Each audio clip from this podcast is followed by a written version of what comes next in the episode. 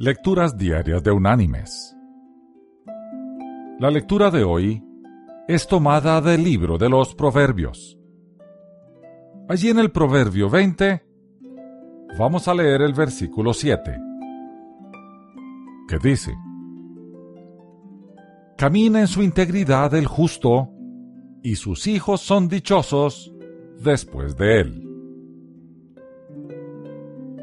Y la reflexión de este día se llama Integridad.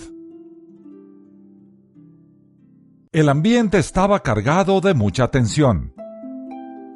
Rosa Elliott llegó a la cuarta ronda del concurso nacional de ortografía en Washington. Se le había pedido a la pequeña de 11 años de Carolina del Sur que deletreara la palabra admisión. Ella lo hizo con su suave acento sureño, pero los jueces no fueron capaces de determinar si había pronunciado una O o una A como letra al lado de la última. Debatieron entre sí por varios minutos mientras escuchaban las grabaciones. Sin embargo, la letra decisiva tenía su acento demasiado marcado como para descifrarla. Finalmente, el jefe de los jueces le preguntó a la única persona que conocía la respuesta. ¿Era una letra A o una O? Le preguntó a Rosa.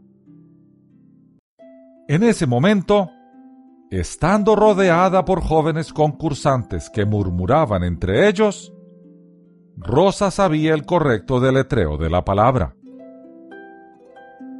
Tranquilamente, sin titubear, contestó que había pronunciado mal la palabra y se fue del escenario. Todo el auditorio se puso de pie y aplaudió incluyendo unos 50 reporteros gráficos. El momento fue emocionante y lleno de orgullo para sus padres. Aún vencida, era victoriosa.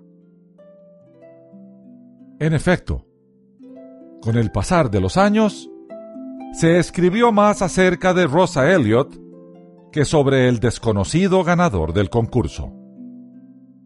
Lo que es más, en esta lectura, hoy mismo, estamos hablando de ella. Mis queridos hermanos y amigos, las personas que aman la verdad son revestidas de gran honor, aun cuando ésta vaya en contra de ellos mismos. La lectura de hoy habla de la integridad del justo y de la dicha de sus hijos.